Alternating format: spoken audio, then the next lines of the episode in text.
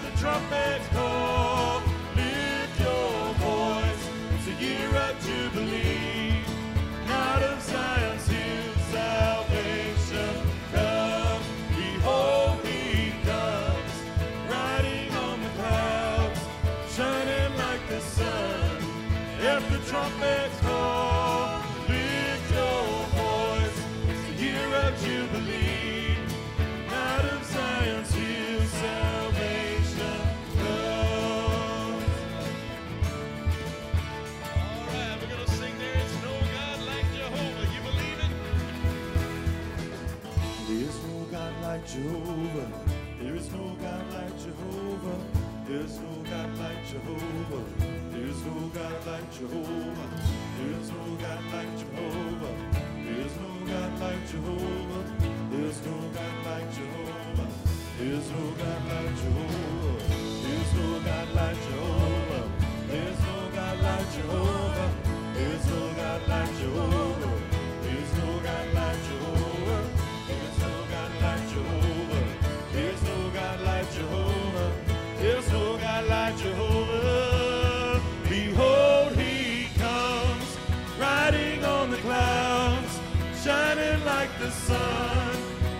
trumpet call, lift your voice. It's a year of jubilee, not of Zion's hill. Salvation comes, behold, he comes, riding on the clouds, shining like the sun. Let the trumpet call.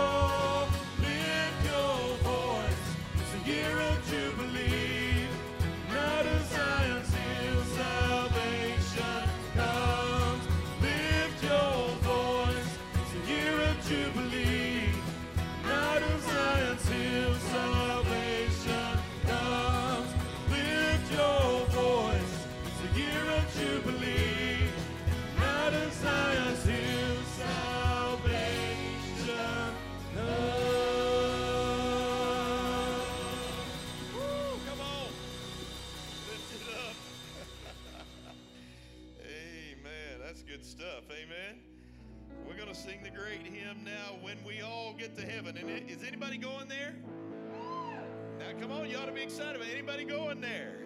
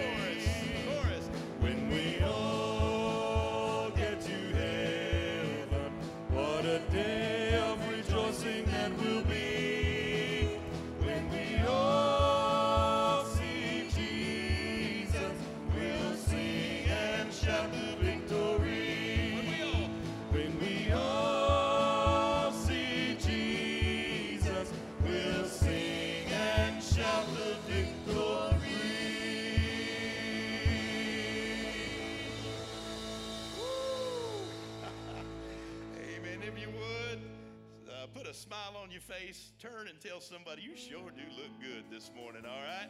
And then we're going to continue to worship in just a moment.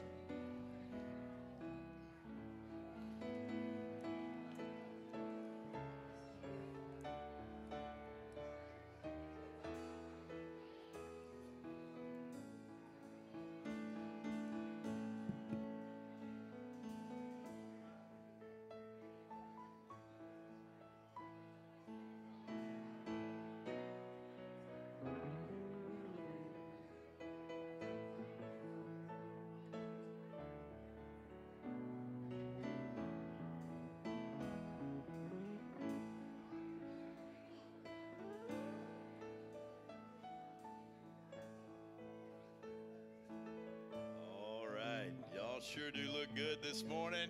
You may be seated. You'll be seated. Brother Martin's going to come. He's going to give us our announcements. Give Brother Martin a big hand.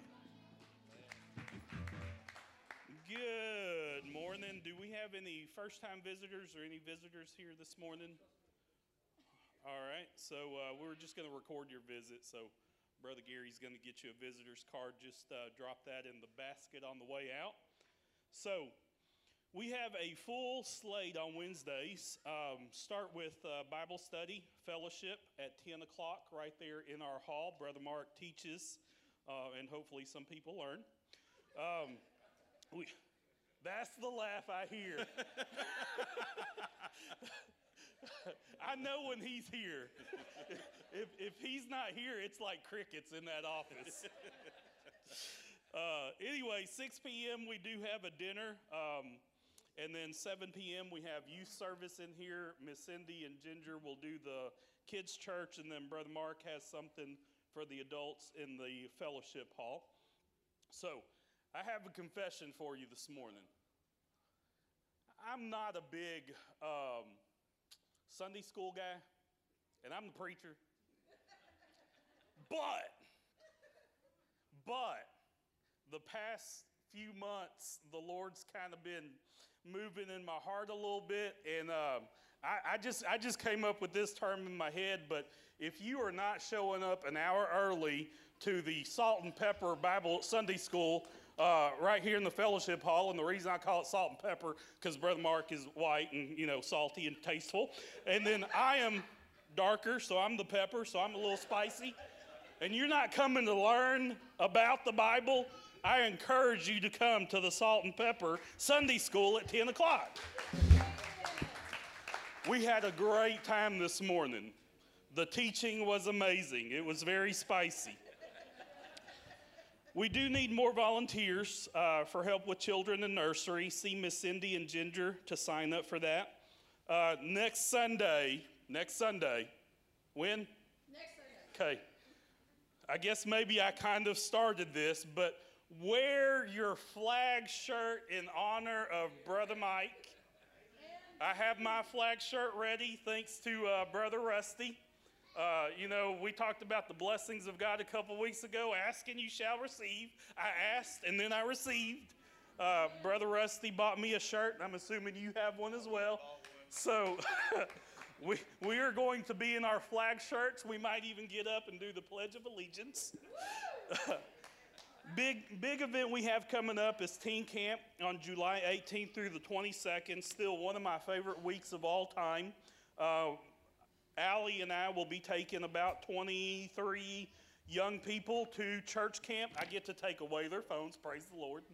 And I get to put them in the middle of the woods in a camp setting, and we get to just learn about Jesus. Amen. Uh, I don't know how much better of a time you could have. If you would like to sponsor a team, the cost is $250. Uh, just see me or let me know if you make a check, just uh, designated towards teen camp, but just let me know so I can keep it up here. Also, we'll have VBS not too long after that, August 3rd through the 6th. Uh, see Miss Cindy over here. She always does a great job, has great things for the kids to do, but we do need volunteers. And um, that's not my forte, but it may be your forte. Please show up so I don't have to. Amen. And then life recovery class will be going on today at 2 p.m. here at the church. It is going, okay, all right. Other than that, let's praise our Lord and Savior. Amen. All right. Give Brother Martin a big hand there. Hey, I want to thank everybody. We had a great time. We had a, our big uh, church-wide uh, picnic last uh, last Sunday. We uh, baptized 11 people. And uh, man, uh, yeah, give the Lord a hand on that. And uh, man, we uh, keep bringing folks. We need more folks saved. We need more folks getting baptized. Uh, we even talked about maybe doing one right before school starts and doing another uh, picnic out there and doing some more baptisms. So thank thank you for everybody that showed up and for everybody that made that happen last week. Well, let's stand if you would. We're going to continue to worship. And how many of you believe that nothing is impossible with God? There is nothing that our God can't do. Amen. Let's sing that together. All right, here we go. One, two, three, four.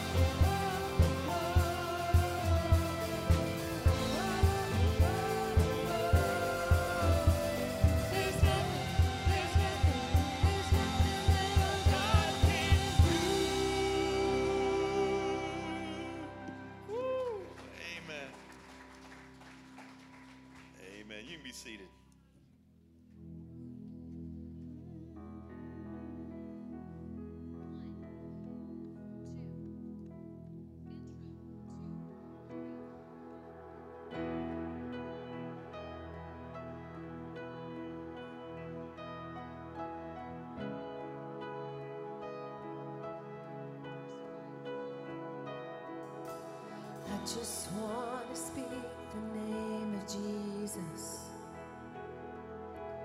over every heart and every mind. Cause I know there is peace within your presence. I speak Jesus.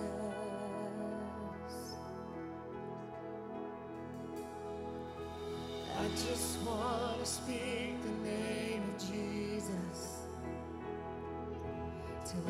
dark addiction starts to break. Declaring there is hope and there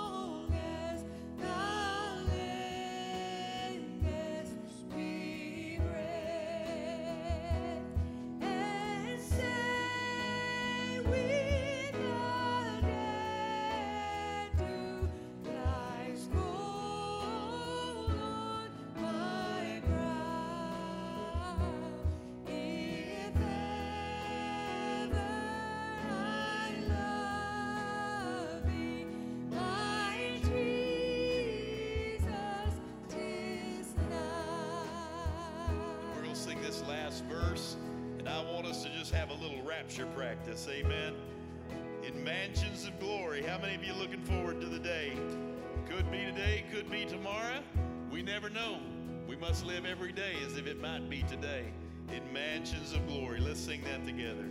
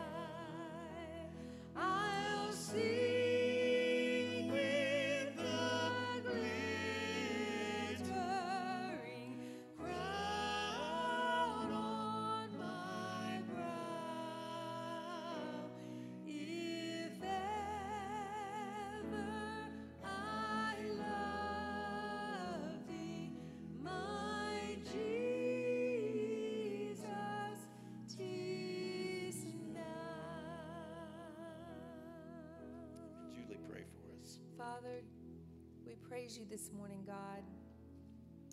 We thank you for Jesus. Thank you for the power in his name, Jesus. Lord, I thank you that that veil was torn, God, when you paid that price, so that we could go directly to you, Jesus, and we can pray. And you hear us, and you love us, and you care for us.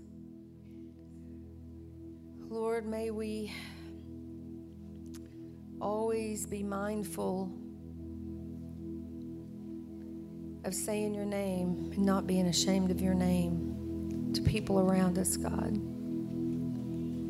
Because we are not perfect, and we're not trying to say we're perfect to the world. We're just trying to say that they need Jesus like we need Jesus. And God, I just pray that you would now be with this message that's going to be brought to us, God. Open our ears and our minds and just touch us this morning in a way that we need it, God, individually. Thank you for everyone here today. Lord, just um, thank you for our family, our landmark family. Thank you for visitors. Lord, now just have this time in your way. In Jesus' name, amen. And everybody said, Amen. Amen. All right, we have wonderful children's church. Uh, Miss Cindy, if uh, your kids would like to go to children's church, uh, they're going to take good care of your kids.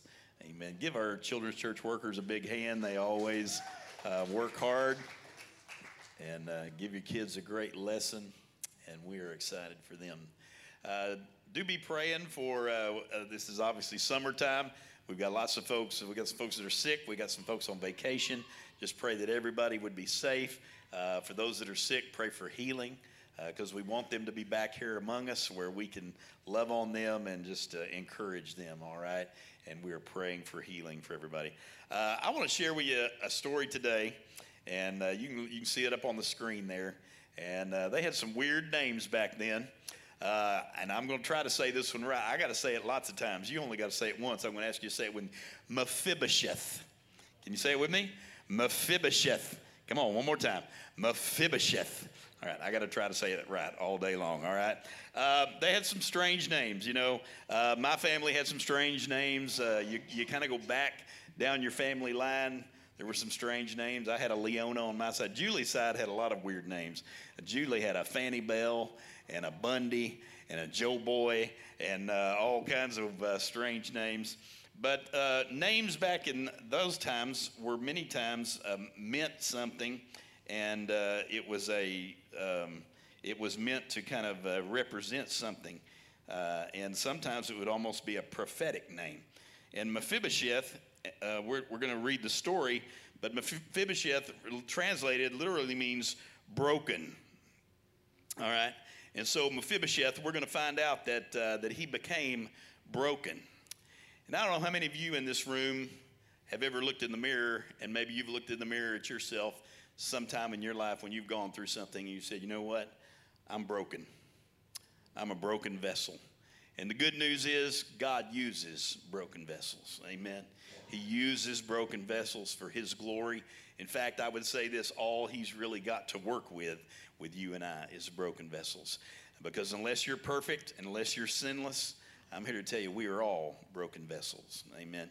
And so we're going to look at the story of Mephibosheth. It's found in 2 Samuel. So if you want to turn in your Bibles there with me, 2 Samuel, and we're going to start in chapter 4, and then we will jump to chapter 9, all right? I'm going to give you a little bit of background about Mephibosheth.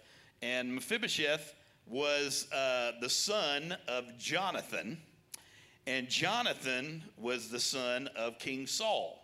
And you remember, if you remember your Bible uh, correctly, and you remember the story, uh, David starts off uh, kind of being in the favor of King Saul. And uh, he befriends King Saul's son Jonathan, and they become very close. In fact, as close as brothers. And they literally uh, kind of, you know, when your kids have those friends and you almost adopt those kids into your family. That was kind of the way it was with Jonathan and David. They they had refrigerator rights at each other's houses. They came and uh, came and went, and uh, that uh, Jonathan was considered a, a son at David's house, and David was considered a son at Saul's house. But here's the kicker: Saul was a big guy. Saul was an important guy. Saul was the king of all of Israel. And when Saul started off, Saul was a good king. He was a very good king. But something happened along the way, and Saul kind of let his pride and his ego and his arrogance get the best of him. And you remember what happened? Uh, the people wanted king, another king, and so uh, David, little David, was anointed that he would be the next king of Israel. Now, guess what? The one who had the rights to that, who was the heir to the throne, was his friend Jonathan. And so when all of this happened and it was prophesied that David would be the next king of Israel, that caused a rift, uh, not between him and Jonathan. Jonathan, in fact, was fine with it. Jonathan was a good man, had a good heart, and Jonathan knew that David was anointed by God. He knew that uh, David had the anointing of God on him. And so Jonathan never stood in the way. But guess what? There's a problem. His daddy was Saul. And so it caused a problem with Saul. And Saul uh, did not like that prophecy that David was going to be the next king of Israel because that meant that Saul was going to step down and the rightful heir to the throne, his son Jonathan, would not get to take his place as the king. And so this caused a rift. And so Jonathan began to seek to, I mean, uh, sorry, Saul uh, began to seek to kill David. Now, Jonathan and David remained close and uh, and and Dave and Jonathan even tried to help David, but it eventually came to a point, as a lot of things do, where there was no choosing. It, it you had to choose a side, and so there became uh, this uh, this war between uh, King Saul and and the people that stood with David. All right, and Jonathan kind of got caught in the middle, and so Jonathan had to kind of uh, choose, and he was on his daddy's side, and so there there came this big battle, if you will, as, as Saul was trying to kill David. Uh, in first, uh, 2 Samuel chapter 4, verse 4, it says this, uh, and this is just to kind of give you an idea of who Mephibosheth was. It says, Jonathan, Saul's son, had a son who was lame in his feet. He was five years old when the news about Saul and Jonathan came from Jezreel, and his nurse took him up and fled. And it happened as she made haste I'm sorry, verse verse five. I forgot to put to flee that he fell and became lame. No, I'm sorry, you, you got that right. Uh, to flee that he fell and became lame, and his name was Mephibosheth. All right. So this is the background. So what happens is uh, the the battle between uh, Saul's people and David's people gets intense, and so there becomes this big battle. And in that battle, God's hand of protection is on David and his people. You can go against a lot of people, but I'm here to tell you don't ever go up against God. Don't ever go up against who God has his hand on because you will lose. Amen. And so God has his hand on David and his army. And in the battle, guess what? King Saul dies. Not only King Saul dies, but also his son Jonathan is killed also. And so these verses are saying that the battle happens, Jonathan dies and is killed, and, uh, and King Saul is killed. And so they come rushing back to the palace Because you know what happens? When the king loses the battle and somebody new is taken over, guess what? They figure they're on their way now to the palace and they're going to execute everybody from the old regime and they're going to take over. That was kind of the way it happened back then. And so they come rushing back to the palace and they tell everybody, everybody, we got to get out of here. King David, they won the battle, so they're probably on their way here to execute all of us and take over. And so, in their haste to get out of there and, uh, and flee, the nurse picks up Mephibosheth. He's five years old, and they begin to run. And as she's running, she drops him. And as she drops him, he either does something, the Bible's not really clear on what happened. He either breaks his legs or could have broke his neck and maybe he became paralyzed from the waist down. It doesn't really say, but he became crippled in his feet regardless, all right? And so she drops him, and Mephibosheth at five years old becomes lame, okay? So that's the background, all right? Uh, kind of the um, deal here is that, uh, so now they, they have to flee. And you know, all of us have had a probably had a Mephibosheth moment in our lives. At this point, not by Mephibosheth's choosing, he becomes a cripple. He becomes lame. And so now, not only has he lost his father and his grandfather, and he's lost all of the privileges that he had as the heir to the throne, now he also is crippled for the rest of his life. So a major traumatic event happens in Mephibosheth's life. Now, what do you think? How do you think Mephibosheth grows up from five years old on? Because all he knows of David, he, he didn't really know him like, like Jonathan, like his dad did. All he knows of David is because of David, my daddy's dead, my grandpa's dead, and I am crippled. And so, for the rest of Mephibosheth's life, he probably grows up hating David the very name of David probably makes him cringe. And he probably has all of this bitterness and all of this hatred in his heart towards David. You ever been there? You ever had a traumatic event in your life and it is hard for you to get over? Maybe it brings about some, uh, some bitterness. Maybe it brings about anger. I don't know what everybody in this room is dealing with. Can I tell you this? In our world today, there could be a lot of really bad things happen and it can cause you to be bitter and angry and hurt. Many times it makes people bitter and angry towards God. I know a lot of people, a traumatic event happens in their life, or they lose somebody they love, or something happens to them physically, and they become bitter and angry towards God, and they blame God. It's very easy. You know, God, bless his heart, uh, he gets a lot of the credit, but he also gets most of the blame. Amen? So you got to understand that these uh, people, they, uh, they were, uh, Mephibosheth was bitter and angry towards God, all right? Uh, what was your Mephibosheth moment? Maybe you were hurt by people who you thought you could trust. You ever had, anybody here been stabbed in the back by a friend? Mm. You ever had somebody you thought you could trust and you thought was your, your very dearest friend, and it turns out uh, they kind of stabbed you in the back? That can be a Mephibosheth moment, all right? and we can have that anger and that bitterness towards that person and towards God. Uh, maybe you were uh, teased growing up. Uh, you were teased by others, and it uh, it has stuck with you. And maybe you have a lifetime of insecurities because of some things that happened when you were a child. If you grew up as a child, maybe you were told you're dumb, or you're not pretty, or you're not good enough You'll never grow up to be anything. You'll never grow up to accomplish anything. Guess what? If a child is told that enough in their lifetime, they're going to buy into that, aren't they? And they're going to grow up, and that's what they're going to believe. And maybe that's uh, all of us in this room, whether we admit it or not, we all have insecurities. And a lot of those insecurities go all the way back to childhood. And we still are dealing with those insecurities in our life, all right? And we can get bitter and angry towards people. We can put, anybody here put walls up? The rest of you are lying. Uh, we, we all put walls up, amen? What are walls? They are defenses. If I put a wall up, then that's my defense, and you can't get to me, all right? We're all very good at that. And what, what, why do we put up walls? Because we have these insecurities about ourselves. So we put these walls up to defend ourselves, all right? Um, maybe you feel like no one has ever believed in you or given you a chance or given, maybe you think nobody even gives me a thought. My life is useless. I'm useless. Nobody really cares about me. Nobody loves me. Boo hoo. Sometimes we sometimes we have those moments. Everybody here wants a pity party every once in a while. Amen.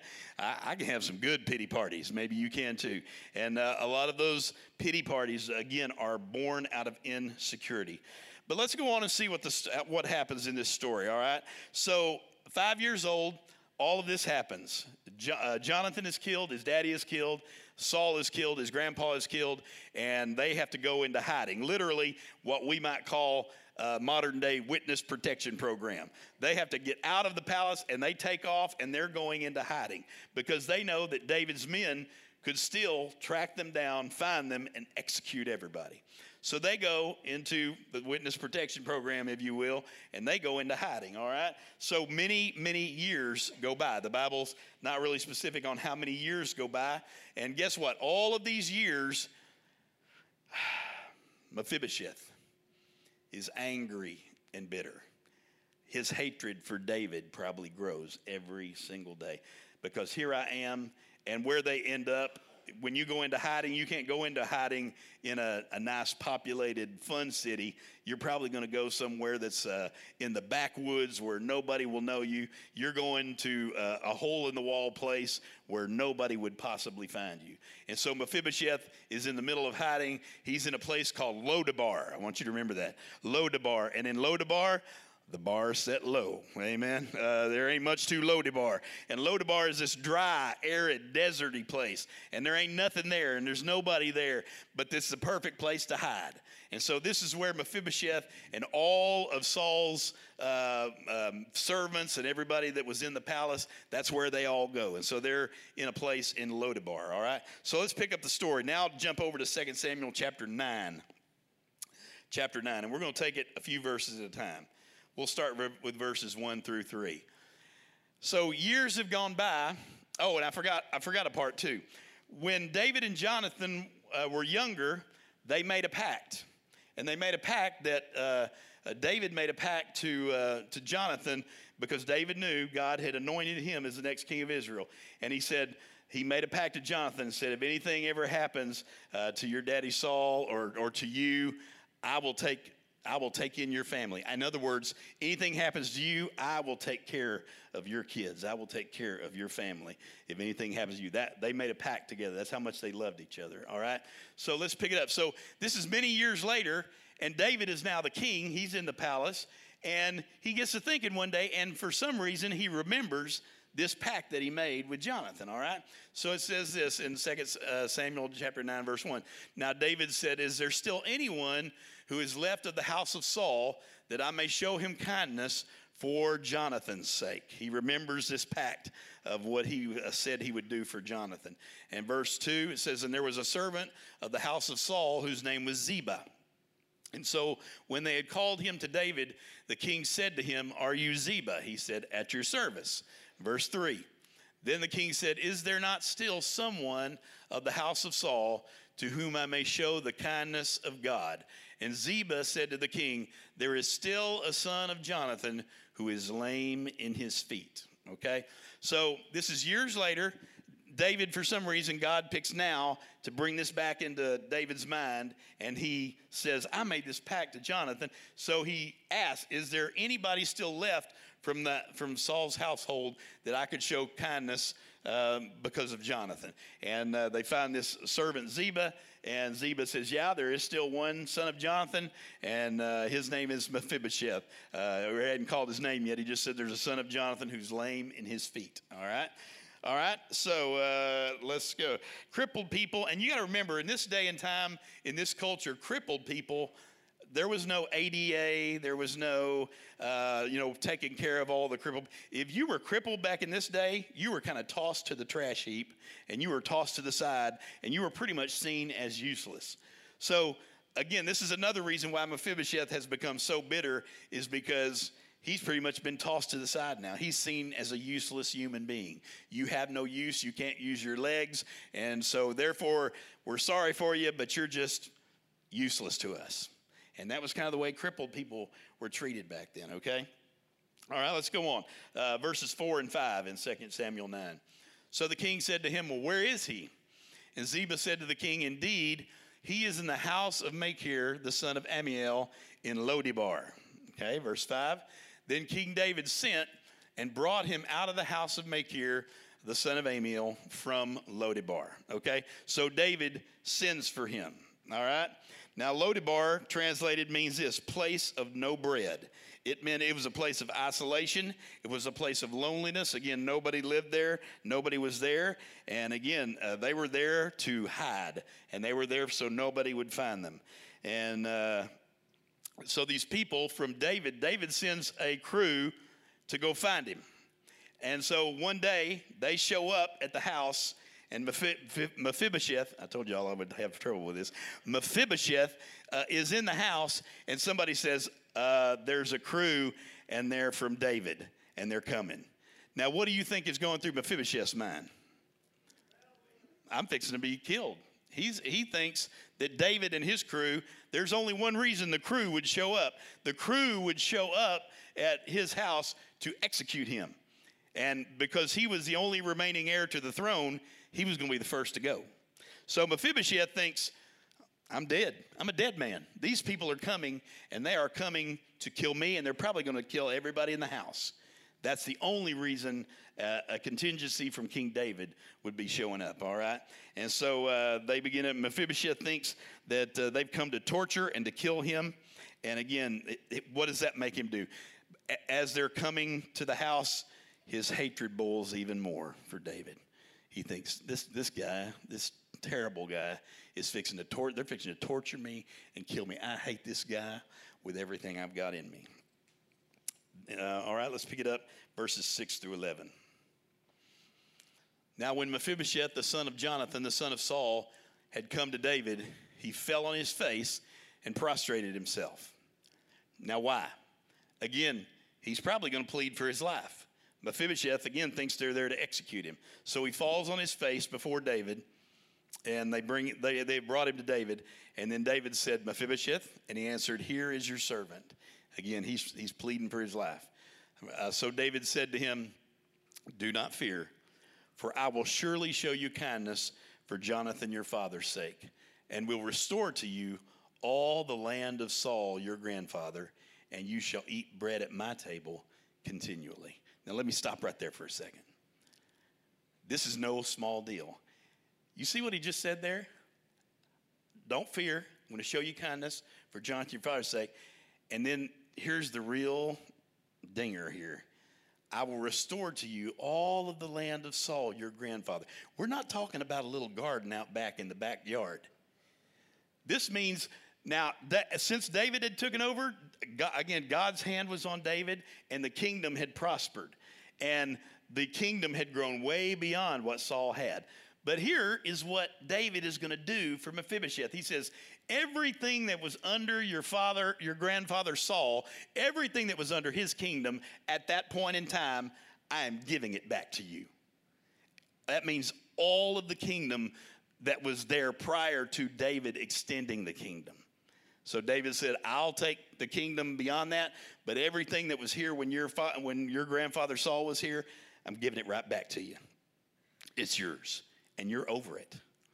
Wow. So now Mephibosheth goes from, I'm fixing to have my head cut off, to I'm restoring you, and not only am I restoring to you, I'm giving you all the kingdom that was your, your grandfather's. Wow. All right, let's keep going. Verse 8. Then he bowed himself and said, What is your servant that you should look upon such a dead dog as I? This is Mephibosheth talking about himself. Again, you talk about some insecurities. And what had everybody probably told Mephibosheth up to this point? Sorry, Mephibosheth, you're crippled. You're nothing. You are useless. So when he calls himself a dead dog, guess what? He's just repeating what everybody else has probably already told him. And so here he is, and he says, I'm a dead dog. And, uh, and the king called to Ziba, Saul's servant, and he said to him, I have given to your master's son all that belonged to Saul and to all his house. Verse 10 You therefore and your sons and your servants shall work the land for him, and you, you shall bring in the harvest, that your master's son may have food to eat. But Mephibosheth, your master's son, shall eat bread at my table always. Now Ziba had 15 sons and 20 servants.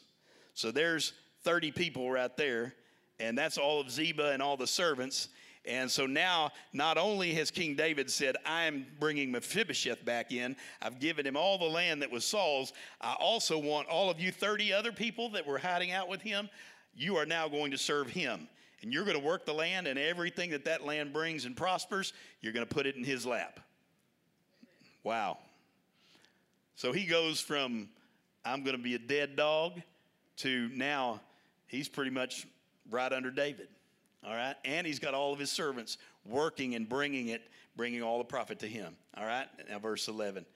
Then Ziba said to the king, According to all that my lord the king has commanded his servant, so will your servant do.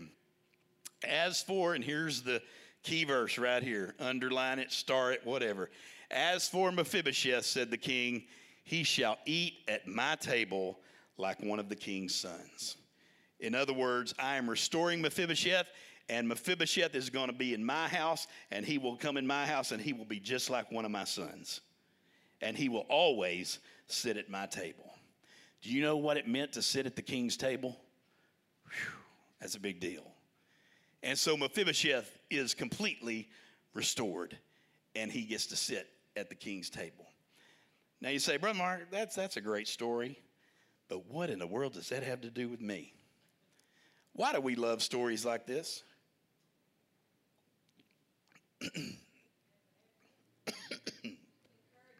Encouraging.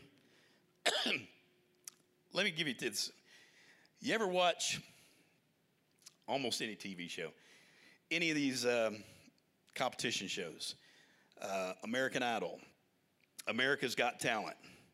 Um, go back a ways. Biggest Loser. Uh, you know the um, what's the one where they would redo somebody's house? Uh, you know who needed their house redone. We all like the underdog stories, don't we? And you'll notice even American Idol, that's a singing competition, but you know, you'll notice who they feature are the ones who have a story. And the bigger the story draws at your heart and tugs at your heartstrings, Oh man, I love that one right there. Ooh, I love that one. I love because I love their story because we all love an underdog story. Why do these things resonate so much with us? Because, and I think Miss Pat said it, that's us. We see ourselves in it. Maybe those exact things didn't happen to us, but many times we see ourselves as the underdog.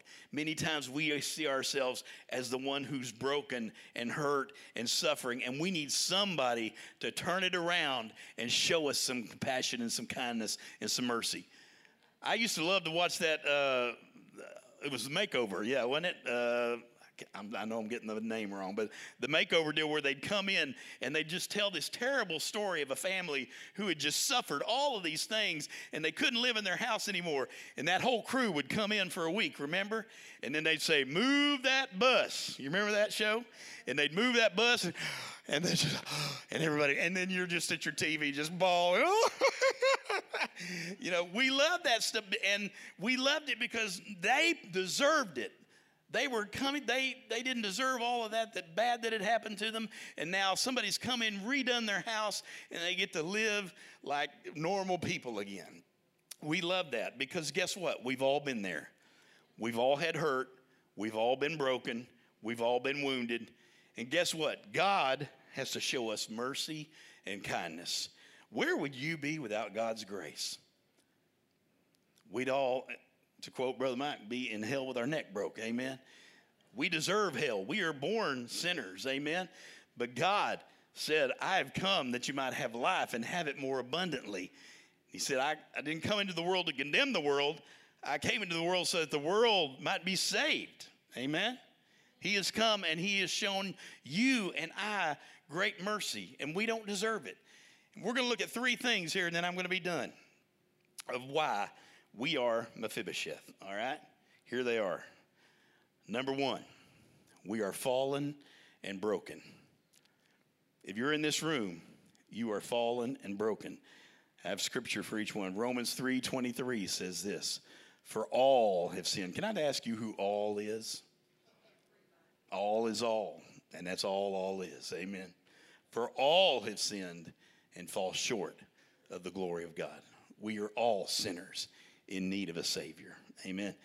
If you and I could save ourselves, if we could do it by our works, if we could do it by what we could do, then Jesus, there was no need for him to come and die on a cruel cross for you and for I. He did it to pay for the sins of all mankind. For by grace are you saved through faith and not of yourselves. It is the gift of God, lest any man should boast. And we are all in need of a Savior. We are all fallen and broken. Number two, we're all pursued by the king. David, God brought it to David's mind, and he remembered that this pact that he had made with Jonathan. Jonathan is now dead and gone, and David remembers, God brings it back to David's mind that you promised if anything happened to Jonathan, that you'd take care of his family. So, David, what are you going to do about it? Is your word your bond? Is your word and what you say you're going to do? Is it does it mean something? It meant something to David and God brought it back to David's memory. And he said, "You know what? I need to find out because I don't need to just say it. My word is my bond and I need to do it." So, he finds out that there's Mephibosheth. And I'm here to tell you that uh, the king then once he finds out there is one son of Jonathan left, he pursues him. And he sends a crew out and he says, Don't come back till you find him. And when you find him, bring him back to me. All right? So, uh, the scripture for that is John 3 17. I think I may have already quoted it. Yeah, partly. For God did not send his Son into the world to condemn the world, but that the world through him might be saved. Amen. The King is pursuing you, the King pursues you and me. Isn't it amazing how God, the Holy Spirit, works? Y'all have heard my testimony, and I, I know many of y'all's testimony. My testimony is I got saved when I was 15 years old. And guess what? Up until 15, I wasn't looking for God. I wasn't on a journey to find God. I was living my life for myself, like you do at 15 years old. Amen. I was a typical teenager. It was all about me, it was all about Mark, and it was all about what I wanted. And so I was selfishly living my life. And then at some point, God keeps using people, and the Holy Spirit shows up and makes you realize that you are being pursued by the. Here's what I discovered at the age of 15 God was pursuing me, even when I was not giving him any mind, even when I was not looking for him, even in fact when I was running as fast as I could the opposite direction. You ever been there, running 100 miles the wrong direction? But even at that point, the king was pursuing me. Amen. And number three, is probably the most important, and it's this ought to make a Baptist want to shout. So I think I got a room full of Baptists here, so I want to hear somebody shout. All right, the King's table covers our sins. Come on, Baptist, amen. The King's table covers our sins. When you're sitting at the table, the table covers what's wrong with you. When John, when uh, when Mephibosheth is sitting at that table, nobody can tell that he's crippled because he's just sitting there just like everybody else is. It covers his sins. It covers the fact that he is crippled, that he can't walk. And guess what? He can't do for himself, but what did the king just do for him? The king just said, It doesn't matter. You're going to be in charge of everything, and I give you all of this land and everything that it makes, everything that it uh, prospers. They're going to bring it, they're going to work the land, and they're going to bring the profit and drop it right in your lap. You don't have to do a thing. The king's table covers our sins, it covers our imperfections, it covers our shortcomings. Amen. This story ought to make every one of us want to cry because it's exactly what God does it. It's a wonderful story, but it's also a picture of what God does for us. What David did for Mephibosheth is a picture of exactly what God the Father does for you and for me. Out of his great mercy, out of his great love. I don't deserve salvation. You don't deserve salvation. God has shown his mercy and his grace, and he covers our sins. Man. One more slide. And I think this is the most important. Go ahead and put that last slide up there. I want you to read this. You can take a picture of it, you can write it down. Because I think many of us, we're still living as if we're paupers. We're still living with an orphan mindset. And God says, You're no longer an orphan, you belong to me. Because sometimes we want to think we're broken and useless. And God says, No, no, my son, no, my daughter. You're chosen. You're chosen, and you're invited to the table. And not only are you invited to the you remember growing up and they used to have Thanksgiving, and you go to the family Thanksgiving, and they had the adult table. What else did they have over to the side? Had that kids' table. And do you remember the day that you got to move from the kids' table to the adult table? Whoo! Come on, you make you want to shout, amen? That's exactly what God does for us. He says, Oh no, my child. Oh no, my son and daughter. You're not sitting at the kids' table. Come on. Come on. You sitting at the adult table, and guess what? I'm going to give you the honor seat. I'm going to give you the seat right here at the head of the table.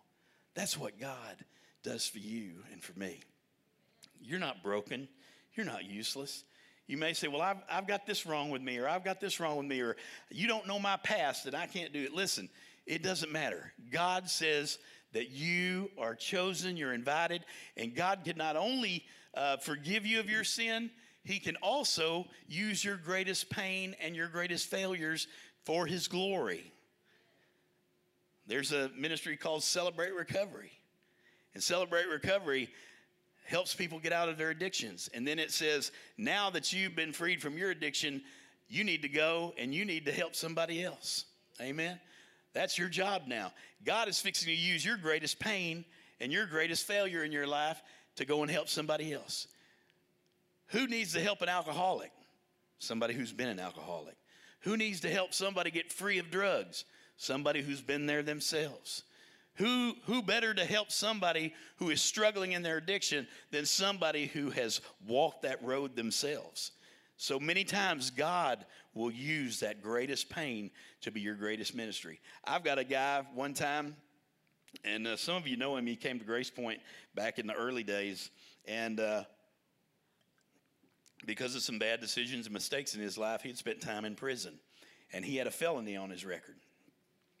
And he felt like God had called him to the ministry early in his life, but because of this felony on his record, he felt like, I'm broken, I'm useless.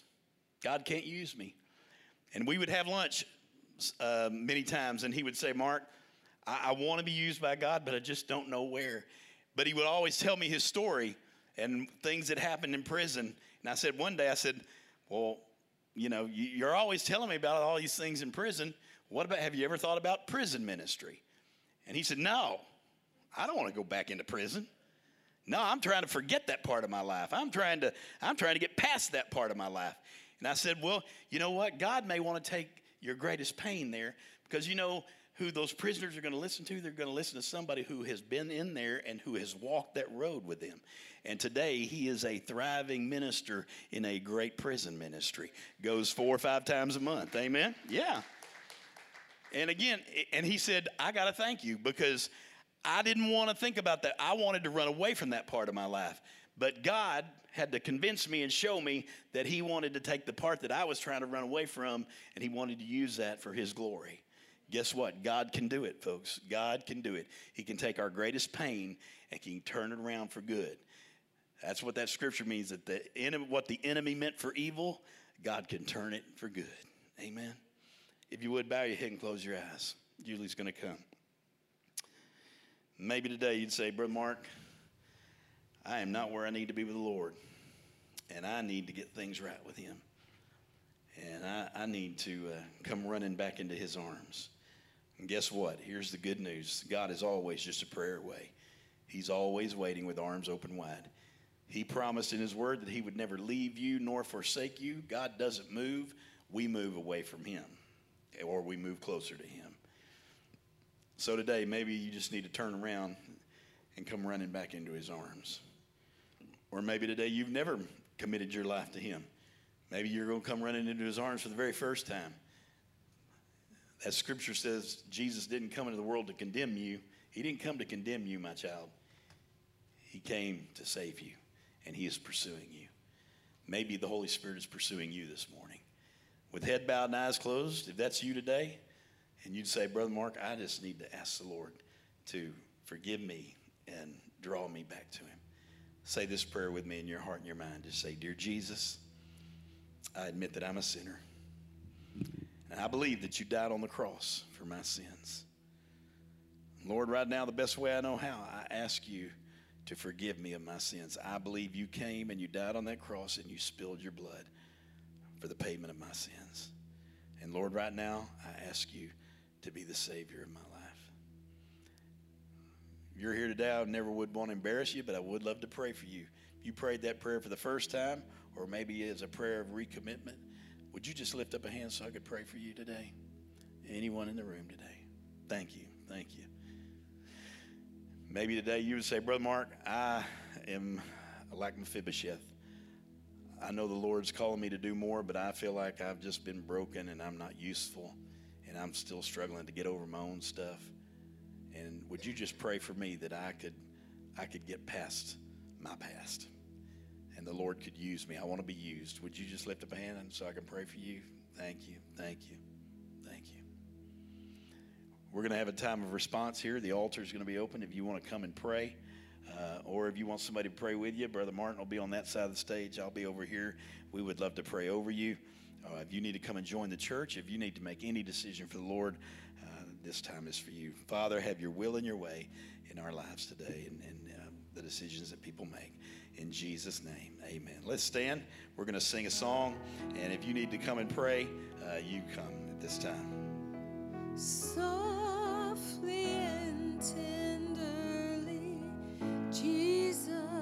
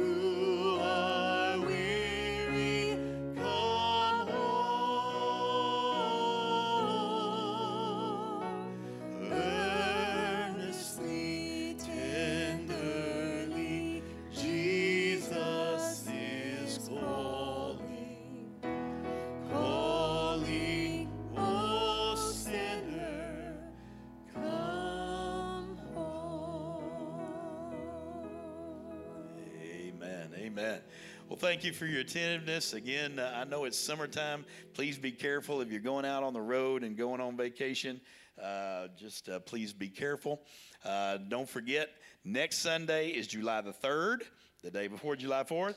Uh, Brother Martin has his flag shirt already. I've got my flag shirt already. So wear your flag shirts, and we're all going to be patriotic uh, next week. Amen.